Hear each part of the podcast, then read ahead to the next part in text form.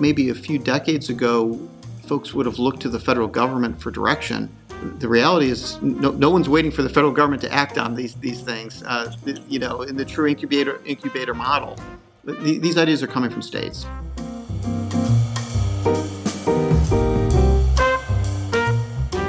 Well, welcome back to the Public Money Pod, a production of the Center for Municipal Finance at the University of Chicago's Harris School of Public Policy. We are proudly sponsored by Odyssey Advisors, Build America Mutual, MuniPro, and the Government Finance Officers Association. I'm Justin Marlowe, joined by my intrepid co host, Marylander, winter weather survivor, bona fide fiscal policy expert, Liz Farmer. Liz, welcome back. Thanks, Justin. The uh, the snow actually landed lasted much longer than I, I predicted it, it would. So there's there's that excitement. But our, our winter activities as of late, for me anyway, have been cookie baking, and we have a um, our tradition for for um, Christmas time is to bake gingerbread cookies, of course. But uh, we have Star Wars cookie cutters, and so we, we we make gingerbread Star Wars Star Wars cookies, and it started a number of years ago when I made the batter to to make cookies and then realized we only had a single Christmas related um, cookie cutter in our collection. So, but we had a ton of Star Wars ones, which says a lot about us. Um, so I used the Star Wars ones instead, and, and it's a, it's a, it's stuck. You could say that Star Wars captures the holiday spirit as well as anything. I think there's, there's an argument to be made. yeah, I do. I do remember uh, last year when around this time when we were uh, interviewing Beth Goldberg at the time at the, the city of Kirkland, and she was talking about how she was about to finish the episode and then go do her uh, annual uh, ritual of baking rugelach for for the holiday. So you know we. Oh, we, we cover all these things on the public money pod. It's very all inclusive that way. Terrific. Well, we uh, are continuing today our conversations with state treasurers, this time welcoming uh, to the Public Money Pod Washington State Treasurer Mike Pellicciotti. Uh, he's been in office uh, for a little over a year now and uh, is going to uh, talk to us about all sorts of interesting things happening in Washington State. Certainly, that's a state when you think about kind of cutting edge policy, you think about growth, population that's been growing very, very quickly, both within the Puget Sound region, greater Seattle, but also statewide. Uh, you think about major uh, rural urban differences east of the mountains, as they say, east of the Cascade Mountains is a very different place uh, than west of the mountains. East of the mountains, very agricultural, lots of uh, very different topography, very different local economies compared to the sort of tech and manufacturing economy of the, the western part of the state. Uh, is a really, really interesting state that way. And in turn, some very interesting public money questions we hope to get into a, a bunch of different topics with him, um, including the state's debt management, they have one of the better funded state pension plans out there, and uh, many, many other topics. But one that comes to mind too right away is why Washington State was one of the first to legalize recreational marijuana, and since then continues to struggle, like every state that has legalized recreational marijuana, with the question of how to provide financial services to the marijuana industry. The federal government continues to uh, see marijuana as not fully legal uh, in the eyes of federal law, and therefore, if you are a bank and you are taking money, providing commercial banking services for an otherwise legal marijuana business, you may in fact be in violation of federal law for moving money that is not necessarily seen as clean money, so to speak. Lots of policy challenges with this. Uh, and we hope to get into with him about the way that Washington State has approached this in concert with a few other states. Liz, you've been uh, writing about recreational marijuana and the public money implications of it for some time now. When you think about those challenges and how they've evolved over time, what comes to mind? Yeah, to for sure the the cash-based business aspect of of recreational marijuana is the is probably one of the single biggest public finance issues regarding it. I mean, once once you figure out what the tax rate is, it's kind of like next up on the next up on the to-do list. And as more and more states have legalized recreational marijuana, it just continues to now you have more and more states, uh, more and more states where there's these all cash businesses and and it's because um, and so there's this been this bill proposed in congress for a number of years now. I, I pulled up a story of mine from from early 2019 talking about and this is the bill the, the safe banking act. It was introduced in 2019 it would prevent it would prevent federal banking regulators from punishing banks for working with legal cannabis businesses because at that time and still today if you are you if you're a grower or seller you can't get a bank account for your business. And and i've, I've done some other stories on this. I remember talking to folks in um, in California who have to pay for like the armored vehicles to go make their sales tax payments. I mean, just this these things that you would not norm you just wouldn't think of and and that by today's standards for sure are are very cumbersome to deal with. I mean, we're I rarely have cash on me these days, and so we're just everybody's moving away from cash except for this one piece of the industry that's moving towards it and they can't get away from it. And so this definitely is an area where state treasurers, you know, certainly have a role. Uh, back back in 2019, a number of states have talked talked about doing state-run um, banks to serve marijuana businesses specifically, but there was a report from California that came out that said you, you don't want to stick your neck out that far. So there's just a, a, a lot of a lot of cash and and a lot of, and it's a lot of public safety risks regarding that and um, it's something that the states and feds still have yet to to figure out together Definitely. yeah the, the the cash handling and the financial services piece of it is a really really interesting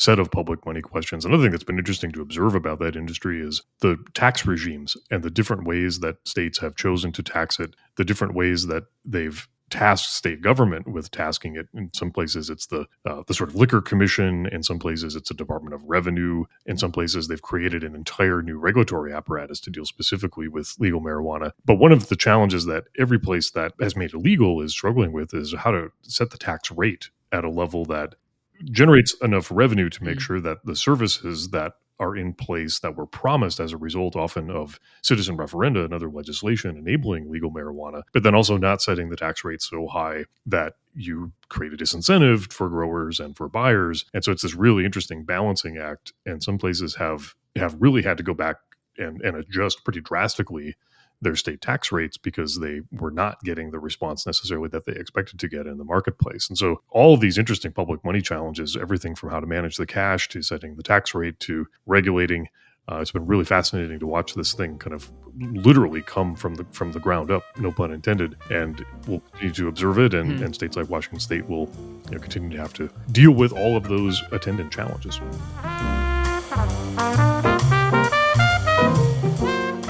Well, we are pleased to welcome to the Public Money Pod Washington State Treasurer Mike Pellicciotti. Thank you so much for taking the time to join us here today. Yeah, it's great to join you, Justin. Yeah, welcome to the pod. Um, happy to continue this treasurer series with uh, with Washington State, and I will start off by asking you kind of our, our, standard opener for for state treasurers, which is how's your state doing? What's the uh, you know what's the financial position? What do you what do you chit chat about with the credit rating agencies? Uh, just kind of give us a, a, quick lay of the land for our listeners. Sure. Well, it's great to join you, Liz, as, as well. You, you know, I'd say here in the state of Washington, our finances are strong. I mean, we just had uh, Moody's uh, reaffirm our AAA credit rating. We have either the number one or number three best funded pension now uh, in the country. Uh, and you know, the legislature has been following our recommendations uh, related to reserves, debt service ratio, um, as well as pension funding. As, as a result, I, I feel like we're, we're in a pretty good place, especially compared to some other states right now. We've talked on this podcast a couple different times about uh, baby bonds, which is certainly a topic that a lot of state treasurers have have leaned into, and uh, Washington State, of course, being no exception. I wonder if you could just walk us through some of your efforts in that area. I know that uh, you've done some studies on this. I know that there's been some legislation to to try to do the Washington State version of baby bonds. Just give us a little background about you know how this came to to be on your radar, what you've done so far, and, and what you're hoping to accomplish. Well, you know, first learned about baby bonds uh, from Connecticut Treasurer uh, Shawn uh, Wooden. Uh, it's probably almost two two years ago now. Uh, after Connecticut was taking the first look at uh, developing a program there. Uh, actually, I think I first read about it in Bond Buyer magazine, which is usually not the source for, for most uh, new uh, policies uh, coming through legislatures, uh, but it certainly was uh, for me. And, and I started thinking, well, why can't we do that here in Washington State? And you know, it's one of the things that we then kind of, in a very thoughtful way, kind of walked through how we could implement uh, a baby bonds program here. It's what we call the Washington Future Fund, is our proposal. And uh, we kind of walked through it in a very kind of gradual way. We, we first, as you noted, uh, did a kind of year long study both on the wealth gap in the state of Washington, but specifically what would be impactful to actually uh, change course uh, for those who are facing that gap. And it was through that study we had a lot of community input um, that we were able to put together a proposal that we feel really good about. You know, one that would essentially reserve $4,000 in the name of every child who is born through a Medicaid funded birth in our state, which is 47% of the births in our state. But in rural communities, it's even more pronounced. It's about two out of three births are Medicaid funded births in Washington state in rural counties. In several of our rural counties, it's three out of four births, or more than three out of four births. And so, you know, I, I did a 39 county tour, started going around the state and, and talking about really how this is a, a rural economic development tool as well. And that uh, has allowed for us to have bipartisan support for our Washington Future Fund proposal. It's, it's, currently with the legislature. It has now passed both policy committees in both the House and the Senate, and it's now in the fiscal committees. And so, obviously, that's always the biggest challenge is getting something funded. But as I like to point out to uh, my, my former legislative uh, colleagues uh, that you know we have sent uh, them 1.8 billion dollars in new money in the four-year outlook through investment returns. Um, we're just asking that they take a portion of that, reserve it, and invest it on behalf of all of those children um, when they're born, so that they those kids would have 25, 30, 35 thousand dollars waiting for them when they're uh, later in adulthood to be used for one of three wealth building tools. It can either be used to uh, for educational pursuits including the trades and apprenticeships, to remove some of those capital barriers that exist for licensing fees or to do a pre apprenticeship program. Those things that often capital barriers limit people's opportunity for any type of wealth creation um, because of those limita- capital limitations. It can be used for entrepreneurial efforts, so it could be used um, for seed money to start a small business. Um, and our proposal also allows for it to be used for property ownership uh, to provide that potential homeowner the opportunity for a down payment to own property to finally interrupt that generational poverty that often is is uh, exacerbated by a lack of property ownership. Um, the as you mentioned, the initial investment uh, recommends is recommended to be four thousand per child. Can you talk a little bit more about how um, you all arrived at that particular number? Sure, well, that was part of the work. That was the work of the committee. Uh, you know, when we were first thinking about doing it, we actually proposed $3,200 per trial, which is what I think Connecticut had done, and hmm. made sense to me. So we, we kind of worked with that. Um, but it was actually through through the process that um, we, we did a, a, real review of what those funds could look like if we were obviously investing those funds um, and what would be necessary to, to really interrupt those those wealth inequities in a way that would remove those capital barriers. And what the committee came upon was we would need to invest about $4,000 per child to actually truly provide the capital necessary to to interrupt that those wealth inequities. For anyone who might be unfamiliar with Washington State, certainly I think a lot of people when they when they think of the state, they probably think of the Puget Sound region. And, and you just laid out some statistics and some demographics that sound decidedly not like the Puget Sound region. So when you when you think about that that wealth gap and the as you were saying in, in some places three out of four live births paid for with Medicaid. Can you tell us a little bit more about about that population and and the wealth gap you're trying to close? You know, on behalf of of whom? Well, well, you know, I know Justin. We, we lost you. Uh, we had you here in Washington State, so we're sorry to sorry to lose you. I think you're part of the exchange program because we continue to pull people from the Chicagoland area as well. But it's uh, uh, but no, look, I, I um, I think people are shocked when I give that number. I, you know, when I talk about the 47% of births that are Medicaid funded births, that are low income uh, births. And, you know, but I think it's important for us to step back and, and, and realize that. It's there is a lot of wealth in Washington. You know, I was talking about the strength of our state finances, and, and, and our state finances are strong. Um, but but the reality is not not everyone is benefiting equally uh, related to, to that. And there is a major wealth gap in our state. Actually, I think it's appropriate that that some of the leading states related to baby bonds are states like Connecticut or states like Washington State, states that are viewed as wealthy states, but in, in reality have a major wealth gap. And, you know, I view this as critical for our state treasury that we get on the right side of this. Because decades from now, if, if folks are not equipped for, for wealth generation themselves, um, or if we don't recognize the, the fact that capital barriers limit people's opportunities for opportunity, for economic opportunity, um, that will foundationally impact our state treasury's ability to be well funded uh, decades from now. And obviously, there's also just the, the, the, moral aspect of making sure that, that folks have access to opportunity. It's, it's one of the things that's been a focus of mine since coming in as state treasurer is, is to not only do these foundational aspects of our office incredibly well. Things like making sure that we have strong, you know, sufficient reserves, that we're handling our debt service ratio appropriately, and making sure that our pensions are well funded. But that we're also recognizing that, at least to me, foundationally, we need folks to have economic opportunity at birth. They need to be able to economically thrive throughout their career, and they need to have a dignified and secure retirement later in their career. And those three things need to be in place if we are going to effectively um, uh, secure our state treasury decades from now. And those are some of the, the issues uh, that I'm working on, and, and, why I feel that the issue of baby bonds or, or our Washington Future Fund is, is so important is that, that foundational aspect of economic opportunity at birth.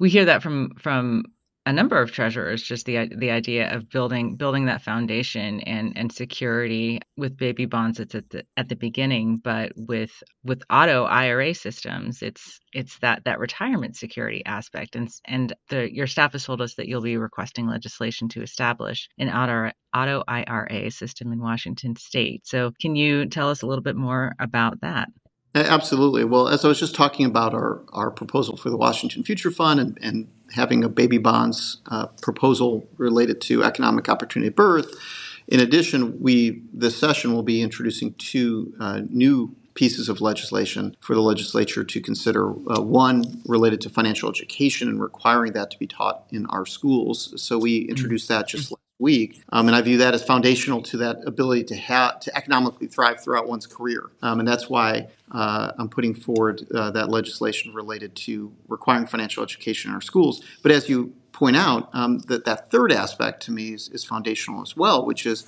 ensuring that people have a dignified retirement and that they have retirement uh, security. It, it's why we've put forward what is going to be called Washington Saves our proposal, which is this idea of an automatic uh, individual retirement account for folks. And it's why I spent the last uh, year going around the state, um, specifically talking about and setting up town halls to discuss people's lack of savings and, and lack of retirement savings in particular. And, and, it's, it's bad. I mean, the, the, the fact that two out of three millennials have zero retirement savings should be setting off every alarm that we can think of.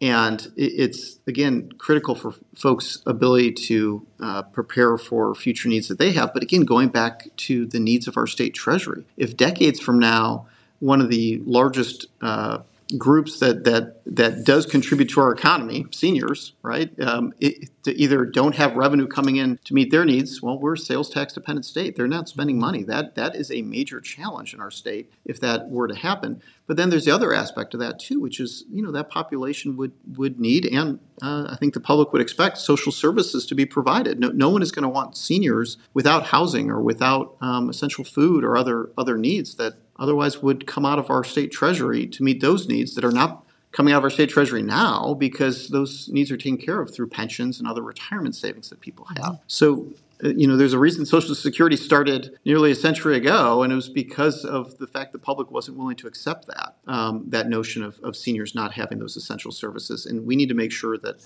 folks have the retirement needs now.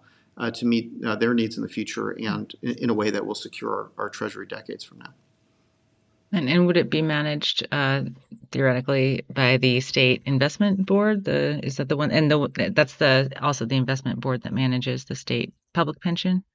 So our Washington State Investment Board does manage our, our public pension. You know, I guess what I would say to that is that's one of the, the final things we're, we're looking at uh, as a part of the legislation is, is uh, how that how those investments would work. What I will say is we are in a situation now where Washington State, which normally is a leader on a lot of these type of uh, policy issues, is many steps behind other states. Um, in putting forward a policy like this. And as a result of that, uh, it's something we're not entirely used to in Washington State, but it's actually a, a, nice thing to have, which is we can look at other states on what's working or ways that we might be able to just kind of meld into existing kind of consortiums and systems that are in place. And that creates some efficiencies of scale, which help out a lot. And so that is one of the last things uh, we're looking at as a part of our legislation before we introduce it uh, but but in either direction, that you know the idea is simply to make it easy for employees, to make it easy for employers, and simply allow people uh, to set up savings accounts to uh, that can be professionally invested on their behalf to meet uh, future needs that they might have. And I think that's um, it, it's something that I really think we can do this legislative session. I, I think in light of the success of similar programs around the country. You know, my hope is that we can convince the legislature we're just uh, now joining other states uh, in, in doing the same here. Yeah, I have to I have to agree because I, I remember first writing about these back when I was still at, at Governing Magazine, and they I think the, a bunch of states had passed enabling med- legislation, but the actual rollout was it takes a long time, and and it seems to I, I did an update on this topic recently, and it seems to uh, be kind of picking up speed in that sense for exactly the reason you said. There's a lot of there's enough experience out there now by other states, and the ones coming on now can can you know use that. Yeah, no, absolutely. I mean, we were talking about baby bonds earlier, and one of the things I'm, I'm proud of is, is the work of our Washington Future Fund committee that helped inform and draft our Washington Future Fund or our baby bonds legislation here in Washington. In many ways, has been looked to as a model with with a lot of other states to set up their systems. Um, I think it's only fair that I now look to those states for how to set up uh, our Washington Saves program.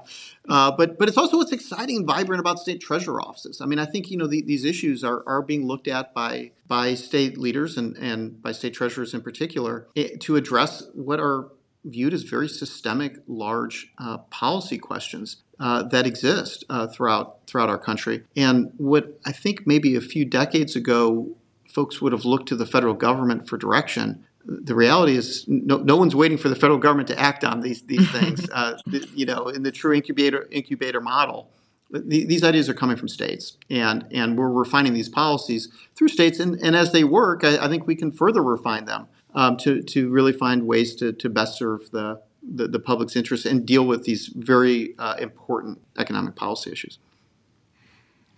So, speaking of challenging systemic policy issues that, in this case, do require some some federal intervention, um, I know that you've been involved in uh, in, you know, providing some information, some some testimony specifically around the Safer Banking Act. Washington State was one of the first to legalize recreational marijuana, and several years later now, uh, and several more states having legalized, there's still this question of how the financial services for the marijuana industry can work, given that the federal government is still has some concerns, and and therefore the the, the money that moves through that system is in this kind of gray area. Can you tell us a little bit more about that that challenge and how this federal legislation that you've chimed in on might be able to help to address some of those challenges? Well, absolutely. I, I mean, I feel like the it, it's critical that Congress pass um, uh, the Safe Banking or Safer Banking Act. I, I, I have been now talking about this issue for, for over a year since becoming state treasurer. It's one of the top, if not the top, uh, federal policy issue that that I'm advocating for uh, here in here in Washington State. Uh, as you were pointing out, Justin, you know Washington State was one of the first, if not uh, the first, to through citizen initiative to legalize recreational marijuana. That was uh, over a decade ago now, and we now have a 1.4 billion dollar a year industry here in the state of Washington, operating mostly in cash. That's nuts. Uh, I mean, that is just beyond belief. Um, and I don't need to tell any of your listeners uh, how consequential that is. I mean, simply from an accounting standpoint, but but more importantly, um, the impact it has to the workers in that industry. Because in, in that 1.4 billion dollar a year industry operating mostly in cash, we have workers who are coming in every day and are facing the risks associated with that. And those risks are, are, are, serious. I mean, at the start of last year, for the first couple months of last year, we were seeing a robbery a day taking place here in the state of, of cannabis retailers. You know that old saying, right? That you know, what was it? The you know, why, why do why do you rob banks? That's that's where the cash is. Uh, well, that cash isn't in banks anymore. the, the cash is in the pot and and that is why you know I viewed it as a major public safety initiative of and why I went to D.C and why I've since uh, really worked with other state treasurers to bring folks together, and state treasurers in particular, around this issue to start uh, getting Senate support to finally pass the Safe Banking Act, U.S. Senate support. And we've had great partnership with, with treasurers uh, around the country. I, I think of uh, Treasurer Young Boozer from Alabama, for example, um, you know, who's been a great partner since they now have medicinal marijuana coming in to to Alabama. I, I, reached out to him early in that process, and you know he's reached out to his U.S. senators, and, and they have uh, become uh, supporters of this uh, legislation. We now have 60 votes, be, in large part because of the impact that state treasurers have had in reaching out, um, often to, to very conservative U.S. senators on this issue. Especially when you have three out of four states now with some form of legal cannabis, um, it's becoming uh, that much more important that that the Senate act on this issue to finally make it so that we get cash out of the cannabis industries, that those cannabis retailers can finally use banking services and credit card services and those things that will create a safer work environment, not just for those coming in, but also for those workers to be able to access rent, uh, to be able to rent a, a, location or get a mortgage or those things that often are, are prohibitive or at least in, inhibiting in some way of their ability to uh, access uh, certain banking services personally because of the source of their income. We've talked often on this podcast about state treasurers and how they're interacting uh, in the ESG space, or I guess more specifically, the we might call the anti-ESG space, or at least the legislative efforts in many states to to ban the ban or to to have other uh, anti-ESG sorts of legislation on the books. I know that your office has your office, I should say, has has looked into this a bit. Is that right? There, you've done some research on sort of what those other state bans have meant for for Washington State. I know that that work's ongoing, but uh, what can you tell us about what you've learned so far? Well, what I can say is we're we're, we're starting to take a look at that, and uh, it, look, I feel very strongly that this anti ESG movement is is really dangerous to kind of the larger economy and, and, to individual pensioners who are being subjected to it. It's it's also uh, foundationally an anti-corporate accountability measure, the anti-ESG movement, and that's how I try to frame it. Is is you know the, these these issues of looking at material factors, environmental, social, and governance material factors to investments was not a political issue until a few years ago. And you know, it's not a surprise that it's a political issue now, the anti-ESG movement, because it's a political winner if you're in a conservative state. I mean, where you can lead a, a, a anti-corporate accountability measure that is being led by corporate interests and refer to it as woke capitalism to rally your MAGA base. Politically, that's winning all day long in those conservative states, and it's not going to stop for that reason. Um, the, the, the problem with it is it is an anti corporate accountability uh, measure. It is something that is uh, ultimately paid for by pensioners and state treasuries, and the public ultimately through their taxes, that they're the ones left holding the bag related to these additional costs that result from this lack of corporate accountability. And it's a real challenge to our foundations of capitalism and, and a workable economy. I mean, if corporations are not held accountable by institutional investors, you know, investors like like state treasuries around the country, then those companies are going to run amok. They're going to focus on short-term profits. Those corporate executives are going to look at what can they do in their short time at a company to maximize the, sh- the stock price in the short term at the expense of the long-term viability of that company. And for decades, if not centuries, uh, we, we relied on the fact that companies were, were localized, it, that, that workers and, and company leaders cared to make sure that that company continued to exist decades from now. It, it was critical to the entire community.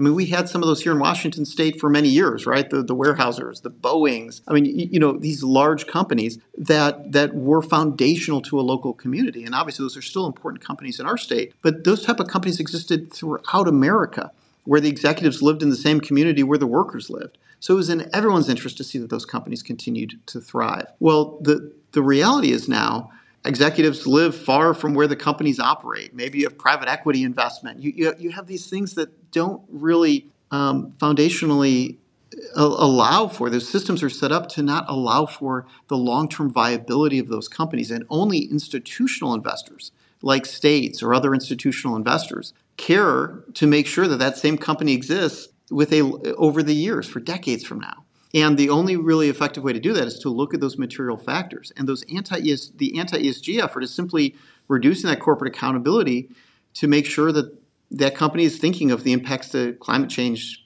over the years. I mean, look at Lahaina and all the things taking place. If you're an insurance company, if you're not thinking about issues related to climate change, you're not meeting your long-term fiduciary duty to that company. And so the fact that um, this anti-ESG movement is re- reducing that corporate oversight or that long-term focus um, is may, maybe in certain corporate executives' short-term interest to do that, but it's very much to the detriment of those those long-term com- the long-term operability of those companies, and it's critical that that state treasuries uh, around the country are speaking out against this this anti-ESG effort because w- w- if we're not doing it, nobody is, and if we're not focused on it, it really is going to undermine th- those companies' viability decades from now, if not years from now, as well as the financial returns to pensioners uh, and uh, taxpayers who are who are investing in those companies.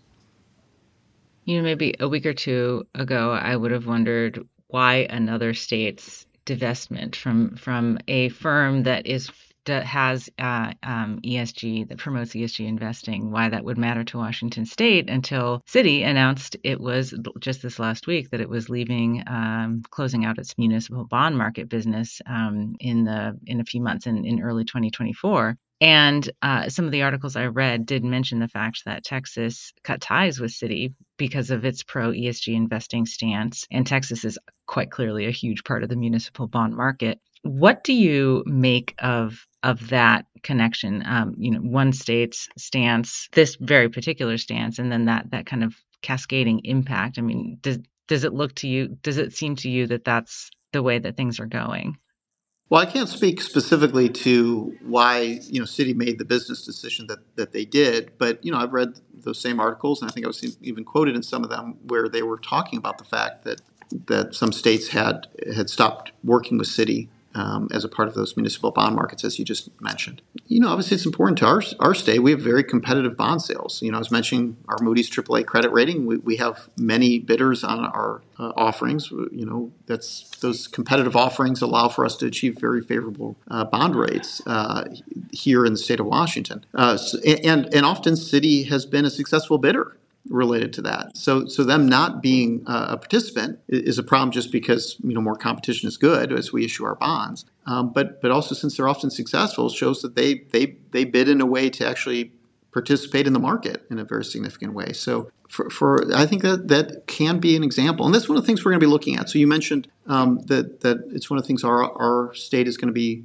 reviewing over the next year. Our state legislature has entrusted my office of taking a review of how some of these uh, anti ESG efforts by other states might be impacting the larger national economy and, and, ultimately how it can impact the state of Washington. I mean, the economic trends and economic impacts don't stop at the borders, at the state borders. That's the nature of our economy. I mean, that's a good thing, right? I mean, we are in a, a national economy, if not an international economy, that we have to navigate. And it's important that we recognize uh, how these trends uh, outside of the state of Washington can be impacting our state, and, and, you know, to the extent appropriate, I'm articulating that that impact in a way that best serves the interests of the people of the state of Washington.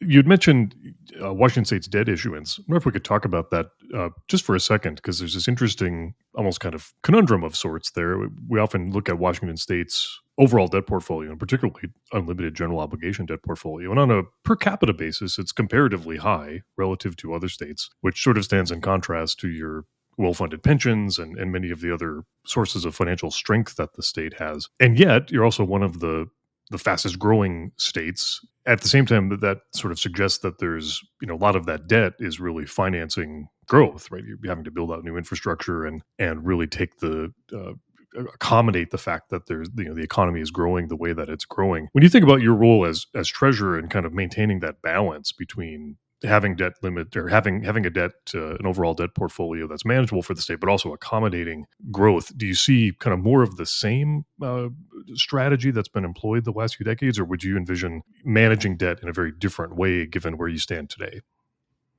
Sure. Well you know since since i've become state treasurer in 2021 our, our debt load actually has been quite quite stable, but it but it is significant, as you noted. I mean, we have 22 billion dollars in debt now. That is limited to bonds that have been issued related to our transportation and capital budgets. Obviously, our operating budget, unlike many states, balances every year. Um, so we, we balance our operating budget every year, but we do issue bonds for uh, transportation and capital projects um, and continue uh, to do so. I mean, that, that's that's pr- primarily how those uh, budgets are, are funded. Um, I guess what I would say to that is what's been important to me is to articulate clearly to our legislature the importance of keeping that debt that had been previously issued manageable. And the best way to do that is to have a debt service ratio, especially related to our capital debt, un- under 5%. Uh, that I have successfully navigated with the legislature since becoming state treasurer to keep that debt service ratio of our capital debt under 5%, which uh, our office views to be manageable. And it's particularly manageable in light of the fact, as you noted, that we have one of the, if not the best funded pensions now in the country. And there is no more expensive debt you can have than an underfunded pension liability. Um, and that is, uh, you know, obviously, uh, it's all part of that balancing, almost like a three legged stool between pensions, reserves, and uh, debt service and how we how you handle your your debt load are kind of foundational to those to the management of, those issues. But it's one of the things that that is important that when you have uh, debt like we've had in our state that it was is about 22 billion dollars when I came into office. That one we keep that relatively stable, which we have done successfully with the legislature, and and second that the debt service ratio remain manageable, which through the work with the legislature we've been able to do by keeping that under five percent uh, on our capital debt debt service ratio. Well, Treasurer Mike Pellicciotti, thank you so much for joining us on the Public Money Pod. Well, thank you, Liz, and thank you, Justin. It's so great to join both of you.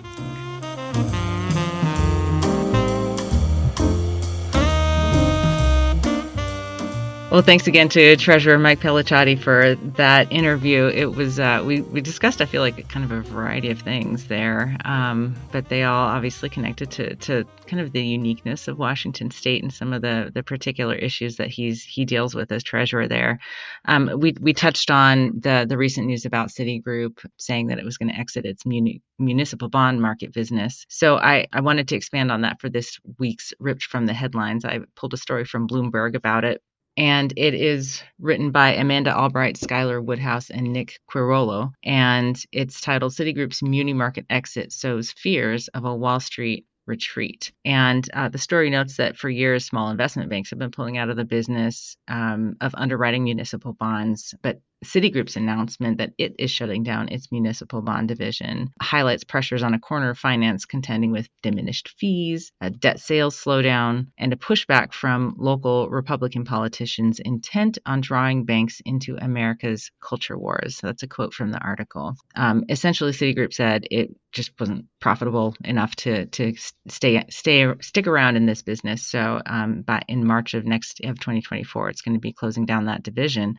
The story notes that it underscores the steady shift of capital away from from the municipal bond business, and that it that lack of the low reduced competition could make it more costly for local governments to finance infrastructure. Um, and just to give you a sense of how, how big this is, um, and, and, it was a big surprise to people in the market. Citigroup has been a major force in the muni bond market. As recently as 2021, it was the second biggest underwriter, accounting for near of roughly 10% of all new securities that were sold. In 2022, it underwrote nearly 27 billion in long-term bonds, and so it's this is no certainly no small thing.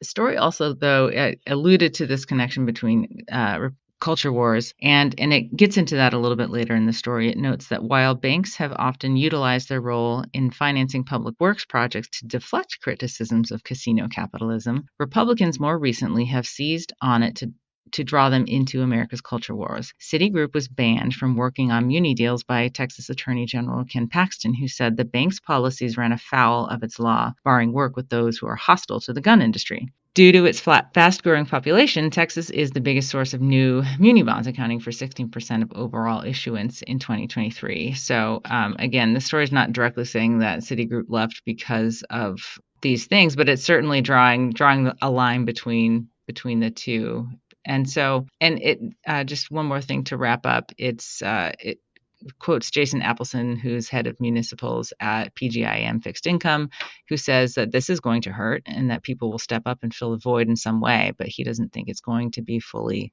plugged. And after reading off those some of those you know numbers of Citigroup's market size, I can see why. So this is really big news. What is your kind of reaction and and take on it, especially in light of what what we heard from the treasurer, Justin? Yeah, such an important issue, and I'm glad we're talking about it. We could spend multiple episodes uh, talking just about this issue if we really wanted, just because there's so many different things wrapped up in it. Two things come to mind for me right away when I when I heard about this, and as we're as we're going through this particular account of it. You know, on the one hand, you're left with the question of how much of this is a, is a Citi thing versus a market wide thing. You could make a mm-hmm. strong case that this is a uniquely Citi thing that the the getting kicked out of Texas was a particularly painful thing for that firm to go through, which it would be for any large firm, but it just underscored kind of the the political risk that comes with this and the reputational risk and just the bad headlines that can follow being in this business. And a lot of CEOs would look at that and say, "That's just the, it's not worth the risk. The juice is not worth the squeeze," and that might very well be the case with uh, with Citi and particularly again their their experience in Texas maybe accelerated some underlying trend, maybe uh, forced mm-hmm. a, a, broader rethinking or an accelerating of a broader rethinking that was going on.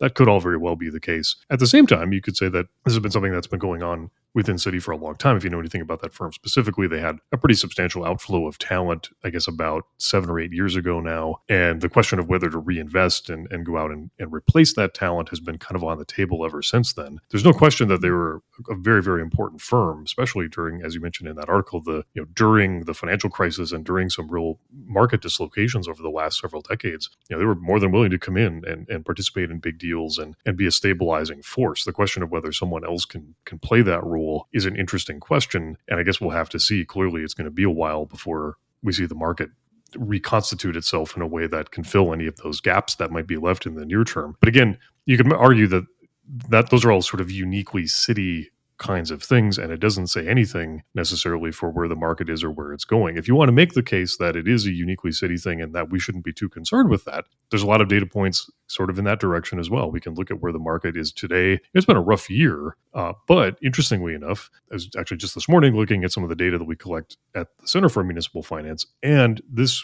just this morning is the first weekly observation where we see the market for all of 2023 appear to end the year on a positive. We're actually today better off in terms of market index overall prices than we were in January. And so there's definitely been a, a real strong upward movement the last few weeks. If that continues, and there's good reason to think that that hmm. will continue, then it may you know, we might be able to look at this as uh, something again like uh, uh, uh, Citi's reflection having more to do with the last several weeks, months, even years, rather than where the market is headed these days. I think there's a strong case to be made there. So we, it, it's hard to know, and, and we'll just have to sort of see how it shakes out. But one could definitely make a case that this is a very big deal and something the market's going to have to deal with. And on the other hand, you could say this was a kind of a uniquely Citi thing, and we shouldn't get too concerned about what it portends for the market. The one thing I would say that I think a lot of us who follow this market, particularly from the issuer side, that's undeniable and is clearly reflected in Citi's decision is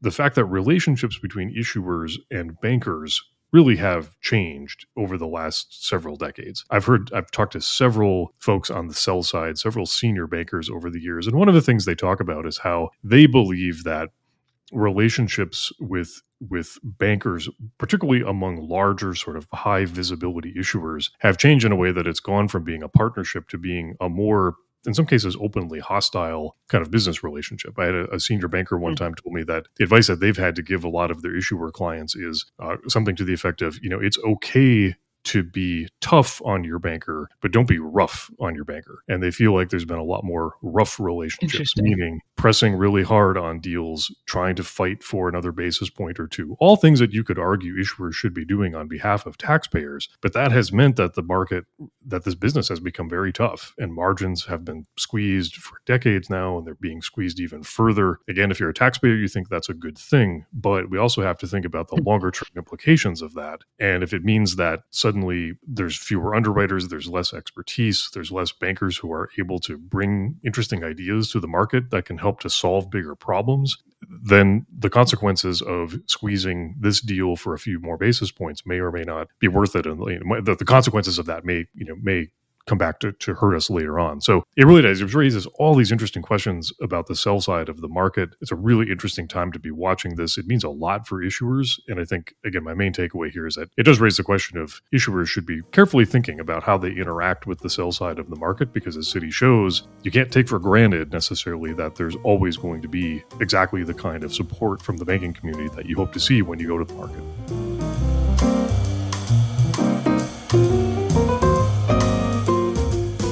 Thanks again to our Season 2 sponsors Build America Mutual, MuniPro, Odyssey Advisors, and the Government Finance Officers Association. The Public Money Pod is a production of the Center for Municipal Finance at the University of Chicago's Harris School of Public Policy, where we are proudly produced by Hannah Bernick.